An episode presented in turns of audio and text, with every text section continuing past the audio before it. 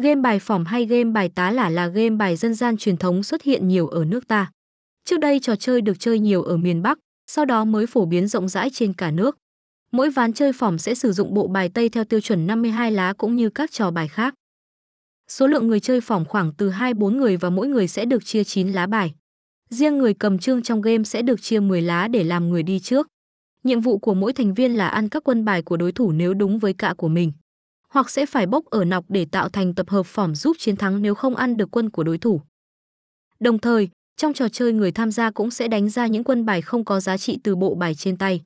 Ván bài sẽ kết thúc khi có người ù và nếu không có người ù thì sẽ tính tổng điểm.